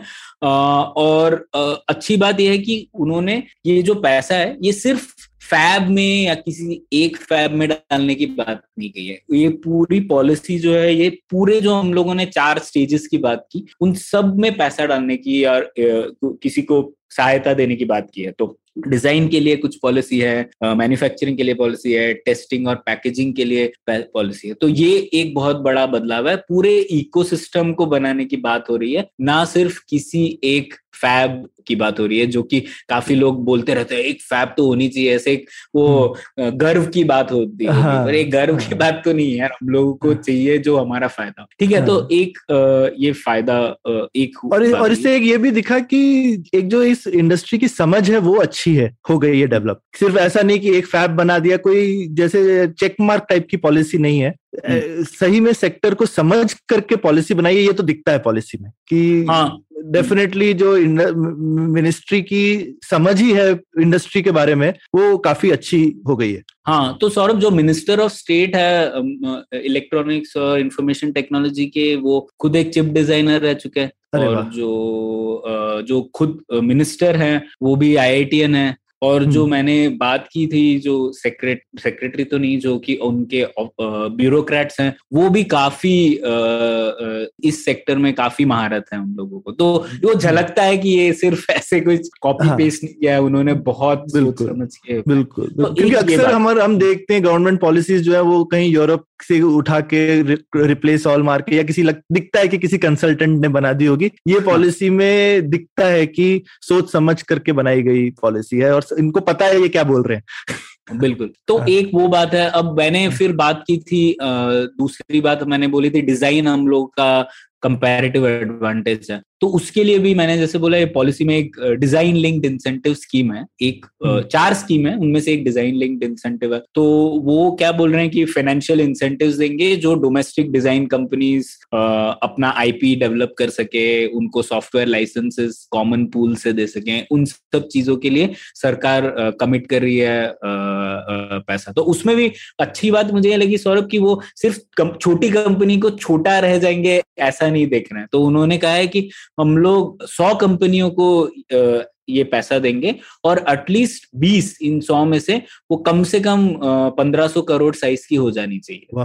तो जो विजन है वो है कि कंपनियाँ बढ़े ना कि जैसे हम लोग मैन्युफैक्चरिंग में देखते हैं कि हाँ। छोटी कंपनी छोटी ही रहे हम्म, तो हम्म। वो एटलीस्ट इसमें नहीं दिखा। तो वो एक है। फिर मैंने इंफ्रास्ट्रक्चर प्लान की बात की सौरभ एक रिकमेंडेशन में कि वाटर और इलेक्ट्रिसिटी सप्लाई चाहिए। तो अभी सिर्फ़ सरकार ने बोला है कि हम लोग कुछ राज्य सरकारों के साथ काम करेंगे। और जहाँ तक मुझे पता है, गुजरात, कर्नाटका, तमिलनाडु, ये कुछ राज्य है जो, जिन्होंने रुचि दिखाई है, उन्होंने थोड़ा कमिटमेंट भी किया है कि हम लोग दे सकते हैं ये लैंड अनइंटरप्टेड वाटर इलेक्ट्रिसिटी वगैरह। लेकिन ये चल रही है बात ये अभी हम्म, सॉल्व नहीं हुआ है ठीक है? हम्म, फिर ट्रेड पॉलिसी की मैंने बात की कि ट्रेड पॉलिसी का अब ये ट्रेड की तो बिल्कुल बात नहीं हुई है इस पॉलिसी में क्योंकि ये तो ministry of information and technology की स्कीम है हम्म, तो उसमें ट्रेड की बिल्कुल बात और मुझे थोड़ा डर लग रहा है क्योंकि ये जो आत्मनिर्भर वाला नैरेटिव है उसकी वजह से हम लोग दूसरी दिशा में जा सकते हैं कि हम लोग को वहाँ से नहीं खरीदना चाहिए तो हम लोग इंपोर्ट बैरियर डाल देंगे। जैसे कि मोबाइल फ़ोन में हुआ है और हम लोग के एक्सपोर्ट काफ़ी घट गए उस वजह से लेकिन ठीक है वो हो सकता है। फिर फाइनली मैंने ये बोला कि हम लोग को दूसरे देशों के साथ काम करना चाहिए क्योंकि हम लोग खुद तो आत्मनिर्भर नहीं हो सकते कोई भी देश नहीं हो सकता। उसका भी इसमें कोई मेंशन नहीं था क्योंकि ये फॉरेन पॉलिसी से इंटरसेक्ट करता है हम्म, ना? तो वो तो ये मतलब मोटा मोटे तौर पर ये आ, ये चीज़ें देखने को मिली। तो इसमें जैसा तुमने बोला और ये मैंने भी चीज़ नोटिस करी थी राइट कि ये एक जो है आई I मीन किसी भी कॉम्प्लिकेटेड चीज़ को आजकल इंटरडिसिप्लिनरी बहुत ही बजवर्ड है। हम कोई नई इनोवेशन भी करते हैं तो वो इंटरडिसिप्लिनरी होती है जहाँ पे आप दो तीन अलग अलग डिसिप्लिन को मिला करके कुछ नया चीज़ बनती है। हम्म। एक ही चीज़ में काम करने का समय चला गया अभी। हाँ। ठीक है उससे कुछ नहीं निकलता। वैसे ही अभी पॉलिसी में जो हम देख रहे हैं बार बार एग्रीकल्चर पॉलिसी में भी देखा हमने की ट्रेड पॉलिसी जैसे इस पॉलिसी में ट्रेड पॉलिसी इंडस्ट्री पॉलिसी और फॉरेन पॉलिसी को एक साथ आने की ज़रूरत है हम्म, हम्म, ताकि सही में एक कामगार तो इन्होंने इंडस्ट्री पॉलिसी बहुत अच्छी बनाई है अपनी तरफ़ से और एकदम जो जो वो कर सकते थे जितना उनका दायरा था उसमें उन्होंने बहुत अच्छे से किया। लेकिन बिना ट्रेड पॉलिसी और फॉरेन पॉलिसी को मिलाए हुए ओवरऑल एक कंट्री की पॉलिसी नहीं बन सकती इसमें अच्छी। हम्म, हम्म, तो ये और और जैसा हमने देखा है एग्रीकल्चर में भी अक्सर ऐसे होता है। बिना ट्रेड अभी तो सब ग्लोबलाइजेशन का जमाना है। बिना अच्छी ट्रेड पॉलिसी के और फॉरेन पॉलिसी के लिए आप एग्री प्राइसेस वगैरह को भी कुछ कर नहीं सकते ठीक है? बिल्कुल बिल्कुल। तो हम्म, और और कुछ जगहों पे तो इन्वायरमेंटल पॉलिसी भी देखनी पड़ती है। जैसा तुमने बोला कि भाई पानी इसमें बहुत बड़ा चीज़ है तो आप क्या एनवायरमेंट पॉलिसी को ताक पे रख सकते हैं क्या? नहीं रख सकते। हम्म, तो तो ये चीज़ें इतनी सारी कॉम्प्लिकेटेड हो गई हैं। तो ऑल्दो हम यहाँ सेमीकंडक्टर पे ही फोकस कर रहे हैं पर ये सारे तार जुड़ने के लिए क्या हमारी जो गवर्नेंस का स्ट्रक्चर ही है जिस तरह से सरकार गठित है वो ही अब थोड़ा पुराना हो गया है। क्या कि ये जो नए चैलेंजेस हैं उसमें हम थोड़े से निकम्मे नज़र आ रहे हैं और उसके लिए उतने हम आई मीन उतना नहीं ये चीज़ कैसे हम करें? मतलब अगर हम सरकार का स्ट्रक्चर नहीं ठीक करें तो क्या तरीका है इस चीज़ को करने का? सौरभ ये तो महात्मा ग्रेट सोल्यूशन हो गया। महात्मा चाहिए इसके लिए हाँ। ठीक करने के लिए। लेकिन मैंने थोड़े लिमिटेड कंटेक्स्ट में जैसे मैंने देखा ये तो मैं आपसे बिल्कुल सहमत हूँ कि एक तो अलग सोच ही चाहिए इसके लिए। जैसे मैं एक हम्म। उदाहरण देता हूँ अभी तक हमारे फॉरेन पॉलिसी का उद्देश्य क्या है? फॉरेन पॉलिसी का उद्देश्य टेक्नोलॉजी सेक्टर में यही देखता है कि हमें कोई बाधा न आए। बस हम्म, उतना लिमिटेड लेकिन इस क्षेत्र में तो मैंने जैसे कहा फॉरेन पॉलिसी बहुत बड़ा एनेबलर हो सकता है। और फॉरेन पॉलिसी हमें ऐसी चाहिए कि हम लोग एक्चुअली एलाइज ढूंढे इस टेक्नोलॉजी सेक्टर में अब एलाइज शब्द जो है वो खुद ही ऐसे उसको एकदम दूर से छूना भी नहीं है वैसा शब्द है हमारी foreign policy hmm. Establishment hmm. लेकिन टेक्नोलॉजिकल सेक्टर आप तो जैसे ए में से जुड़े हैं हर सेक्टर ये जो है ये ग्लोबलाइज है ना। कहीं इंडस्ट्री रिसर्च और कहीं हो रहा है। रिसर्चर जो है वो भारत के हैं या चीन के हैं लेकिन प्रोडक्ट हम्म। और कहीं बन रहे तो हम लोगों को फॉरेन पॉलिसी इस तरीके से सोचनी है कि हम लोग कैसे दूसरे देशों के साथ काम कर सके। तो जैसे डेविड एडगर्टन है ब्रिटिश हिस्टोरियन है टेक्नोलॉजी के उन्होंने भी बहुत एक अच्छा सेंटेंस है तो मुझे बहुत अच्छा है मैं उसका अंग्रेज़ी में ही बोलता हूँ। तो वो बोलते हैं कि only in techno nationalist fantasies does national invention drive national economic growth in the real world global innovation leads to national growth and national innovation leads to global growth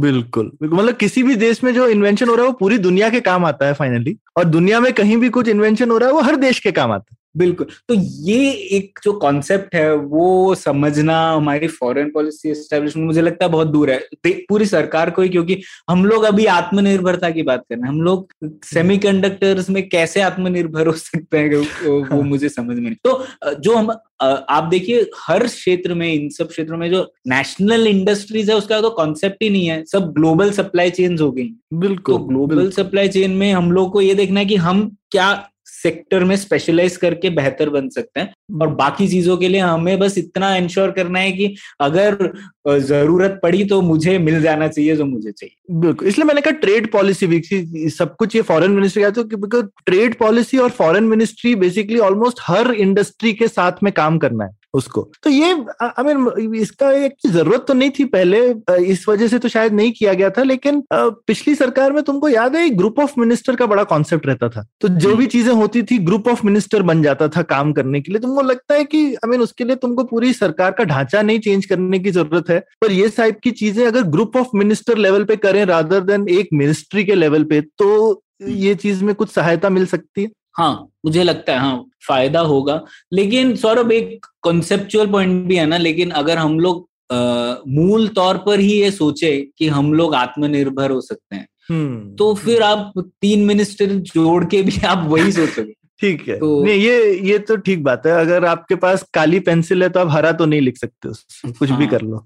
तो मुझे लगता है सोच में बदलाव की ज़्यादा ज़रूरत है और इसीलिए मैंने कहा थोड़ा महात्मा ग्रेट सोल्यूशन है ये। हाँ, हाँ, लेकिन आ, मुझे लगता है कि अब सरकार ने इतनी बड़ी इंडस्ट्रियल पॉलिसी की है और अच्छी पॉलिसी मेरे हिसाब से हम्म। तुलना करे पहली पॉलिसी से तो शायद वो भी मुकाम आएगा कि ये बात भी सरकार को अब ये तो है सरकार ने पैसे तो बहुत डाल दिए हैं हम्म। भारत के हिसाब से अगर ये भी काम ना आए या फिर इतना सक्सेसफुल ना हो तो हम्म। शायद सीख तो लेनी पड़ेगी कि क्या हम्म, चीज़ है। हम्म, पर ठीक है आई मीन करके ही सीखेंगे मुझे लगता है जब जब पहले डुबोता आदमी पैसा उसके बाद अकल आती है कि कैसे ठीक से खर्च करना है। तो एक मैं तो बोलता हूँ अच्छी शुरुआत है अगर कदम आगे नहीं बढ़ाएँगे तो चलना ही नहीं सीखेंगे वरना डर के हाँ। घर में ही बैठे रहो। पर यही है कि वैसा नहीं सोचना मतलब लेसन भी हम क्या लें? ये जैसा तुमने बोला ये मेटा लेवल पे प्रॉब्लम है कि भाई हम्म। सोचने का तरीके में ही प्रॉब्लम है कि गलत डायरेक्शन ले लिया ये प्रॉब्लम है ना? तो ये हम्म। मेरे हिसाब से तो सोचने का तरीका जैसा तुमने बोला एक तो आत्मनिर्भर वाला और दूसरा ये कि आप बक्सों के अंदर में नहीं सोच सकते। ये हाँ। अब पॉसिबल ही नहीं है। उससे कोई सोल्यूशन। नहीं निकलता। तो वो तो मुझे लगता है बहुत ज़रूरी है पर आई मीन अब आज की डेट में इस टाइप की पॉलिसी निकली ये भी मैंने सोचा नहीं था तो कहीं तो आगे बढ़ रही है गाड़ी। तो अब हाँ पर सौरभ इसी पे मेरे अब अगर आपको लगता है सेवेंटी सिक्स थाउज़ेंड करोड़ लगने चाहिए इस सेक्टर में ये आप, आप भारत की अवसर लागत भी देखिए ना अभी हम लोगों की क्या हालत है हम्म। वगैरह वगैरह तो ये मेरे मेरे पास भी इसका जवाब नहीं है मैं तो इस इंडस्ट्री पे तो मैं तो बहुत खुश हूँ लेकिन हम्म। मैं ये भी पूछना चाहता था कि एक तरीके से आप ये देखें अगर मैं अपना पब्लिक पॉलिसी एनालिस्ट के तौर पे देखूँ तो मैं पहले पूछूँगा यार मार्केट फेलियर क्या है इसमें और मार्केट फेलियर ज़्यादा मुझे दिख रहा नहीं है है ना फ्रेंकली ना ही है पब्लिक गुड है ना ही जो चार चीज़ें हैं तो शायद रिसर्च में मार्केट फेलियर है तो आप कह सकते हैं सरकार को बहुत पैसा डालना चाहिए रिसर्च इनोवेशन लेकिन हम लोग वो बात नहीं कर रहे हम लोग हम्म। तो तो इस वजह से मार्केट फेलियर नहीं है लेकिन फिर भी हम लोग बोल रहे हैं कि आप इतना पैसा डालिए हम्म। तो हम्म। वो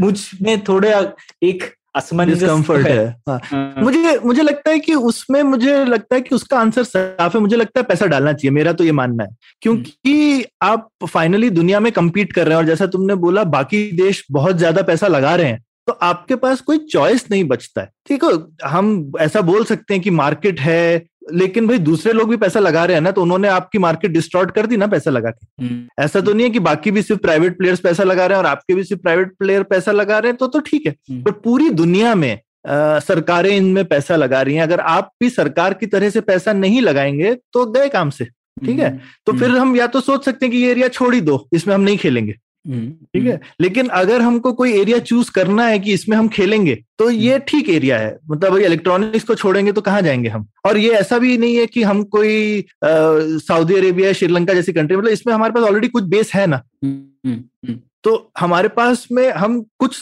कुछ तो हैं इस इंडस्ट्री में और अगर हम कुछ हैं तो फिर और बहुत कुछ भी बन सकते हैं इसमें तो ये इस हिसाब से अगर स्ट्रेंथ के तौर पे देखें तो अगर आप इस तरह से देखें कि हम हमारे देश की कुछ स्ट्रेंथ है और हम उसमें किस जगह इन्वेस्ट करें एज अ कंट्री कि जहाँ हम हम्म। और आगे निकल सकते हैं और ये एरिया आगे हमको काम आएगा स्ट्रेटेजिकली आत्मनिर्भर बनने के लिए नहीं लेकिन मे बी दूसरों की धौस से बचने के लिए या इन जनरल पैसा कमाने के लिए। देश को समृद्ध भी बनाना ही है। हाँ, हाँ, है ना? तो वो समृद्ध बनाने के लिए दूसरों की थोड़ी धौस भी कम होगी अगर आपकी थोड़ी सी ऐंठ है आपकी भी कि नहीं मैं हम्म। भी तो कुछ दे सकता हूँ तुमसे ये हम्म। लेना है पर मेरे से भी तुमको ये चाहिए ना। हम्म, हाँ तो ज़रूरी नहीं है कि हम सब कुछ बना लें पर हम कुछ तो बना लें जिसकी दूसरे को भी जिसकी दूसरे को भी ज़रूरत रहे। हम्म, हम्म। तो उसमें ये बढ़िया एरिया है। मेरे हिसाब से तो मैं तो सोचूँगा मेरे को तो दूसरा डाउट है कि कहीं हमने कम पैसा तो नहीं लगाया। हम्म। और मैं वो इस तरह से सोचता हूँ कि ठीक है बारह हज़ार अभी बारह तेरह हज़ार बारह साढ़े बारह हज़ार करोड़ हुआ साल का लेकिन करीबन कुछ चार पाँच चीज़ें हैं जिसमें हम कर रहे हैं। हम्म, अब हर चीज़ में एक दो हज़ार करोड़ ऐसे डिवाइड हो हो के ऐसे छोटी छोटी चीज़ बन जाती है। हम्म, तो भाई ये इलेक्ट्रॉनिक्स इंडस्ट्री वैसी नहीं है कि जहाँ पे आप दो दो सौ मेरे को सरकार से अक्सर ये शिकायत रहती है वो बोले बोलेगी इनोवेशन के प्रपोजल भेजो हम सबको पचास पचास लाख दे देंगे एक हाँ। हज़ार लोगों को नहीं सौरभ पर मैं ये कह सकता हूँ कि इस, इस पॉलिसी हाँ। में वैसा नहीं है अच्छा, नहीं है? नहीं है हाँ हाँ। तो उन्होंने जैसे कि क्लियरली बोला है कि जो जैसे आपको फैब बनाना है या डिस्प्ले फैब बनाना है तो उसके लिए उन्होंने काफ़ी बड़ा अमाउंट रखा है अच्छा, 12,000 शायद करोड़ की 12,000 करोड़ वगैरह हाँ। के तो और जो इवन डिज़ाइन कंपनीज़ के लिए बात कर रहे थे तो जैसे वो बोल रहे हैं कि आपकी फिफ्टी परसेंट एलिजिबल एक्सपेंडिचर को हम लोग रियम्बर्स करेंगे वो फिफ्टीन करोड़ पर एप्लीकेशन के लिए तो हम्म। कोई पचास लाख जैसा अमाउंट नहीं था हाँ पर पंद्रह। करोड़ ये तुम्हारी इंडस्ट्री में भाई बहुत जल्दी खत्म हो जाता है तुमको भी मालूम है ना पंद्रह हाँ। करोड़ क्या हुआ दो मिलियन डॉलर अगर हाँ, डॉलर तो में बात करें ये डिज़ाइन कंपनीज़ के लिए शायद इवन इवन तुम डिज़ाइन कंपनी देख लो मतलब एक स्टार्टअप जो है आज की डेट में सीड राउंड रेस करती है पाँच मिलियन डॉलर का ठीक है हम्म, तुमको हम्म। लगता है दो मिलियन में कुछ हिलता है तो ये सिर्फ़ सौरभ स्टार्टिंग है प्रोडक्ट डिज़ाइन लिंक्ड इंसेंटिव है मतलब शुरुआत करने के लिए ठीक है? कि अगर उन्होंने बोला कि सौ ऐसी कंपनियाँ हम लोग चूज़ करेंगे जो कि ऐसे सेक्टर में काम कर रही हैं जो हमारे लिए ज़रूरी है और उनके लिए हम लोग इतना अमाउंट देंगे। फिर आप जब प्रोड्यूस करने लग जाएँगे चिप क्योंकि वो भी बहुत टाइम लगेगा ना हम्म, उसके लिए आपकी सेल्स का पाँच साल सेल्स के लिए आपको हर four to six percent of net sales के ऊपर आपको रियम्बर्समेंट से मिलेगा। तो तो जैसा थर्टी PLI है जिसको बोलते हैं प्रोडक्शन हाँ, लिंक इंसेंटिव लेकिन लेकिन आपको हिंदुस्तान में प्रोड्यूस करना पड़ेगा उसके लिए? नहीं नहीं कहीं भी कर सकते हैं मतलब आप अब आप इंडिया में तो कर ही नहीं सकते। हाँ वही मैं कह रहा हूँ लेकिन ये पॉलिसी क्या बोलती है? आप ताइवान में प्रोड्यूस हाँ, कर रहे हो हाँ, और आपको प्रोडक्शन लिंक हाँ, इंसेंटिव मिल जाएगा? हाँ हाँ, फिर बढ़िया। क्योंकि क्योंकि जो भी पीएलआई हाँ। हाँ। ठीक। ठीक तो अभी जो क्योंकि पीएलआई स्कीम आई है उसमें तो आपको इंडिया में ही बनाना पड़ता है हाँ नहीं नहीं ये ये सिर्फ़ डिज़ाइन के लिए बात है तो ये डिज़ाइन लिंक्ड इंसेंटिव आप आप प्रोड्यूस तो इंडिया में करोगे ही नहीं और वो आपकी जो फैब के लिए आपने इंसेंटिव दिया है वो पाँच साल बाद बनेगी लेकिन हम्म। ये पॉलिसी तो शुरू हो जाएगी मतलब अभी आ, आप खुद अप्लाई कर सकते हैं इस पॉलिसी के लिए ओपन एप्लीकेशन के लिए हम्म। तो ये उससे हम्म। अल- अलग है है अब इसमें भी मेरा एक सवाल था सौरभ जैसे कि इस पॉलिसी जो डिज़ाइन लिंक्ड इंसेंटिव है उसमें एक फ़ायदा तो ये है कि ये हमारा कंपेरेटिव एडवांटेज है तो अच्छा है इसमें अ, हम्म। हम लोगों को करना चाहिए कुछ। हम्म, लेकिन अभी सरकार ने इसमें पॉलिसी में कहा कि जो इंटेलेक्चुअल प्रॉपर्टी है वो हमारी भारतीय कंपनियों के पास नहीं है। भारतीय इंजीनियर तो है सब हम्म, हर चिप नब्बे प्रतिशत चिप में भारत का एक्सपर्टीज तो जा रहा है। इंडिया में बन रही है कोई पार्ट लेकिन उसमें भारत में आईपी नहीं। नहीं है। तो इस सेक्टर में थोड़ा प्रॉब्लमेटिक इसलिए है क्योंकि स्ट्रिक्ट एक्सपोर्ट कंट्रोल्स हो सकते हैं। हम्म। ऐसा भी हो सकता है कि कभी एक कोई देश बोल दे कि आप चिप बना रहे हो भारत में हमारे डिज़ाइन सेंटर में लेकिन आपके कस्टमर भारत में नहीं हो सकते। ऐसा हुआ भी है। बिल्कुल। ठीक है? तो अभी ये लोग बोल रहे हैं कि हम लोग इंटेलेक्चुअल प्रॉपर्टी भारत की कंपनियों को बिलोंग करनी चाहिए इसीलिए हम लोग ये पॉलिसी में पैसे लगा रहे हैं। तो आपको लगता है ये जायज़ है कि इंटेलेक्चुअल प्रॉपर्टी भारतीय कंपनी को ही होनी चाहिए? क्योंकि ज़्यादातर भारतीय कंपनी तो मुझे लगता है यूएस में ही लिस्ट होंगी या यूएस हाँ, में हाँ पर वो फ़र्क नहीं पड़ता है ना अगर वो यूएस में भी चाहे लिस्ट हो आप हिंदुस्तान में भी रजिस्टर करा ही सकते हैं ना। तो लेकिन हाँ ये है कि हो सकता है ओनरशिप जो है वो कुछ कुछ कंपनीज़ की आपके पेरेंट स्ट्रक्चर में चली जाए। ऐसा हो सकता है। लेकिन तब लेकिन यही है कि इसी में इसी में देखना चाहिए कि सरकार कितनी फ्लेक्सिबल है। वो बोल सकती है कि आप अपनी सब्सिडरी को भी राइट्स दे दो परपेचुअल लेकिन अगर वो थोड़ी लकीर की फकीर पॉलिसी है तो उसमें आप नहीं कर पाएँगे। तो यही है कहीं कहीं पे जिसको कहते हैं कि ब्यूरोक्रेसी जो है वो हो सकता है पॉलिसी बहुत अच्छी हो और वो इम्प्लीमेंटेशन जो है उसका इतना सख्त हो जाए और रिजिड हो जाए कि आप हम्म। उसका ठीक से फ़ायदा ना उठा पाए। ये बिल्कुल पॉसिबल है। ठीक है हम्म। ऐसा नहीं है कि ये नहीं हो सकता है। हम्म। तो ये थोड़ा समझदारी से ये लोगों को समझना क्योंकि अब जैसे जो हिंदुस्तान के सरकार के वीसी फंड्स हैं वो तो थोड़े अटके रहते हैं। वो लोग काफ़ी स्टार्टअप्स में पैसे नहीं लगा पाते हैं जिनका स्ट्रक्चर की सिंगापुर में आपका पेरेंट है इंडिया में सिटरी है तो वो लोग नहीं लगाते पैसे। वो लोग कहते हैं नहीं हम नहीं लगाएँगे क्योंकि यहाँ कहीं पे कुछ लिखा हुआ है जिसकी वजह से हम नहीं लगा सकते। हम्म। आप बोलोगे मत करो तो ये सब हमको ढूंढनी चाहिए तो ये हम सरकार का ट्रैक रिकॉर्ड इन चीज़ों में बहुत अच्छा नहीं है हम्म। हमने पहले नहीं करी है लेकिन आई होप कि ये टाइप की पॉलिसी में ज़्यादा समझदारी दिखाएँ हम इलेक्ट्रॉनिक्स में हाँ। नहीं ये तो ये पॉलिसी की गाइडलाइन डॉक्यूमेंट भी आई है लेकिन मुझे याद नहीं है कि इस मुद्दे पे उन्होंने क्या कहा था हम्म, पर पर हाँ ये तो नहीं नहीं ये कुछ कुछ चीज़ें जो है ये एकदम एकदम जिसको कहते हैं ना अप्रूवल लेवल पे समझ में आती है क्योंकि लिखा तो थोड़ा जेनरिक ही होगा हम्म। नहीं नहीं गाइडलाइन डॉक्यूमेंट काफ़ी डिटेल्ड है हम्म। काफ़ी डिटेल्ड रहता है तो क्योंकि वो गाइडलाइन में लिटरली ये सब लिखा रहता है कि आपको कैसे अप्लाई करना है तो हो सकता है तो देखते हैं वहाँ पे क्या है। हाँ। हम्म। तो ये एक मुझे लगा कि आईपी होना चाहिए क्या इंडियन कंपनीज़ का अगर और अगर होना भी चाहिए तो सरकार को पैसे डालने चाहिए क्या उसमें? हम्म। तो ठीक है ये एक सवाल था। दूसरा मुझे लगा सौरभ की ये डिस्प्ले फैप पे बहुत सारा पैसा खर्च कर रही है सरकार। हम्म। मुझे लगता है डिस्प्ले फैप्स क्यों ज़रूरी है? मतलब मैं इसका आपको बात बताऊँ एक उन सरकार का लॉजिक पहले क्या है? तो साफ़ साफ़ लॉजिक है सरकार का इंपोर्ट सब्सटीट्यूशन हम्म, हम्म। तो सरकार बोल रही है कि क्योंकि डिस्प्ले काफ़ी बड़ी कीमत डिस्प्ले काफ़ी बड़ी हाँ, कीमत है मोबाइल फ़ोन का और हम काफ़ी हाँ, सारा फॉरेन एक्सचेंज उसमें जा रहा है तो हम डिस्प्ले क्यों नहीं लोकली बना ले? जितने चाहे टीवी हो गए मोबाइल स्क्रीन हो गए हर जगह डिस्प्ले घुस रहा है अभी तो और वो बढ़ता ही हाँ, जाएगा। करेक्ट करेक्ट तो एलसीडी एलईडी टीवी का पचास प्रतिशत डिस्प्ले फैब होता है। लेकिन अब वही बात है डिस्प्ले ऐसी बात नहीं है मतलब अभी कोविड हुआ कोविड में सप्लाई चेन में डिस्ट्रप्शन डिस्ट्रप्शन आया सेमीकंडक्टर्स में डिस्प्ले लेकिन डिस्प्ले का कोई शॉर्टेज नहीं हुआ। बिल्कुल, बिल्कुल। और ऐसा भी नहीं है कि सिर्फ़ चीन बना रहा है या थाईवान बना रहा है। जापान भी हाँ, बनाता है जापान में भी काफ़ी कंपनीज़ हैं। हाँ तो मुझे नहीं लगता कि इसमें हम लोगों को इतना हाँ, इसका इसका कोई स्ट्रेटेजिक रीजन नहीं है। मेरे हिसाब से भी क्योंकि हम्म। ये कोई बहुत ज़्यादा मेरे कोई वैसी टेक्नोलॉजी भी नहीं है। इसमें तो सिर्फ़ ये थोड़ा सा इंपोर्ट सब्सटीट्यूशन वाला ही मामला है। कहीं कहीं पे तो सरकार के दिमाग में ये चीज़ है कि भाई हम इतनी हम अगर हम किसी चीज़ के बहुत बड़े कंज्यूमर हैं तो फिर उसकी थोड़ी प्रोडक्शन तो लोकली करनी चाहिए। हाँ और दूसरी बात ये कि अभी के टाइम पे हम लोग बहुत सारा चीन से इंपोर्ट करते हैं ये हाँ, प्रोडक्ट करेक्ट पर दूसरे देश भी हैं वो हाँ। जैसा कि मैंने कहा लेकिन चीन से करते हैं तो आई थिंक वो एक है कि चीन से हमें इम्पोर्ट डिपेंडेंस कम करना हाँ तो उस वजह से दस हज़ार करोड़ की कमिटमेंट है सौरभ अच्छा अच्छा एमोलेड और टीएफटी स्क्रीन अगर आप बना रहे हैं तो। हम्म।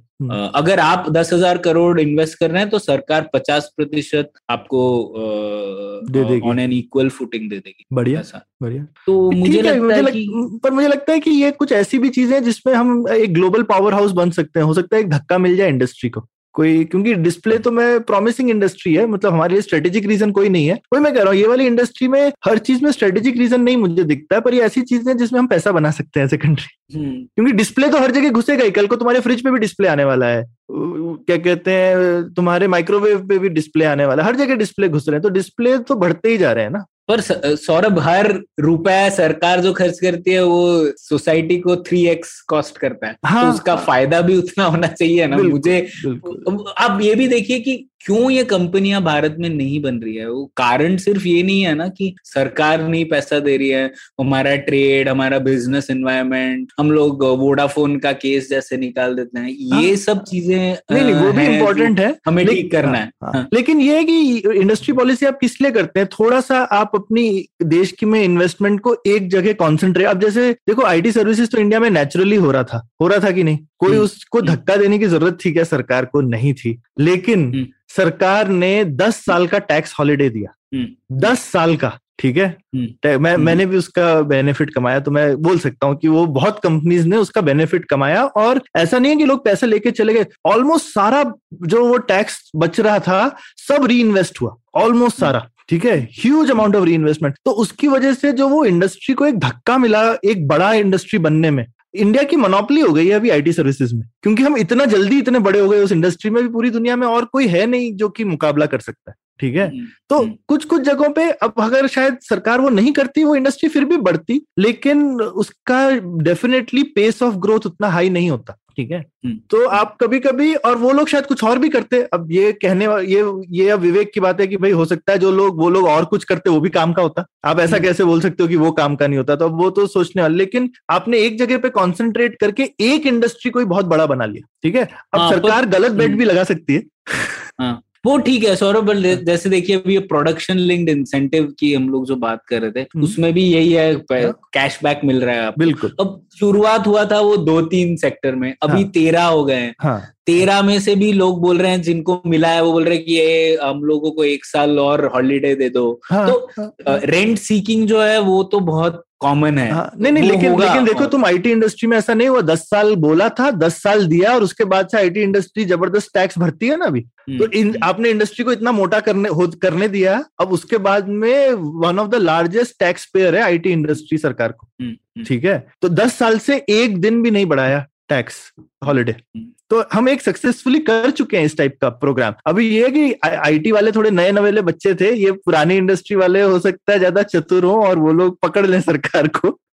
ऐसा पॉसिबल है क्योंकि आईटी इंडस्ट्री जिस टाइप के लोग कर रहे थे उनको उतनी पॉलिटिक्स नहीं आती थी। पर ये लोगों को तो काफ़ी ज़्यादा आती है तो आप बोल सकते हो। लेकिन एक बार सरकार कर चुकी है। एटलीस्ट ऐसा नहीं है कि भारत सरकार का कोई आ, और, और उस सरकार में अलग अलग पार्टीज़ थी उस सरकार के दौरान उस दस साल के दौरान। है ना हम्म। तो अक्रॉस रेजिम्स बीजेपी भी थी मेरे ख्याल से यूनाइटेड फ्रंट भी थी कांग्रेस भी थी और कंटिन्यूस सेम पॉलिसी चली और सरकार ने एक ही ऑब्जेक्टिव के साथ में वो पॉलिसी चला ली हम्म, तो हम्म। वो एक अच्छी चीज़ है आई थिंक एक बार हम कर चुके हैं तो एक एक एक तो सक्सेसफुल पॉलिसी है हमारे पास एग्ज़ाम्पल हाँ हाँ हाँ तो इसमें भी टैक्स हॉलीडेज वगैरह तो पहले ही सरकार प्रॉमिस कर चुकी है शायद अच्छा। कुछ कुछ कुछ चीज़ों पर पर इन चारों पॉलिसी में तो मैंने नहीं देखा हम्म। इन चारों पहले सरकार ने कमिट किया था इन सब में यही है कि सरकार खुद कितने पैसे डाल रही है उस पर फोकस हाँ, ये नई चीज़ तो है क्योंकि पहले सॉफ्टवेयर वगैरह में तो नहीं किया सरकार ने ऐसा।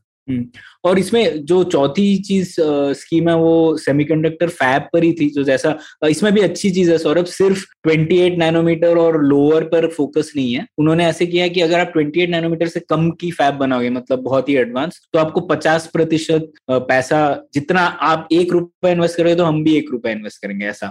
साथ साथ अगर आप ट्वेंटी टू फोर्टी नैनोमीटर बनाओगे तो फोर्टी कैपिटल एक्सपेंडिचर हम लोग बनाएँगे सरकार। और अगर forty two sixty five nanometre है तो तीस प्रतिशत सरकार खर्चा उठाएगी। तो एनकरेज कर रहे हैं सब लेवल पे। तो ये हम्म। एक अच्छी बात लगी मुझे। सिर्फ़ हम लोग एक टारगेट नहीं कर रहे कि हम लोग अपने गर्व के लिए हम भी एक फैब बना ले जो कि 28 नैनोमीटर या 5 नैनोमीटर तो वो मुझे अच्छा लगा। हम्म। और एक सौरभ गवर्नेंस तौर पे देखे तो मुझे एक बहुत अच्छी चीज़ लगी।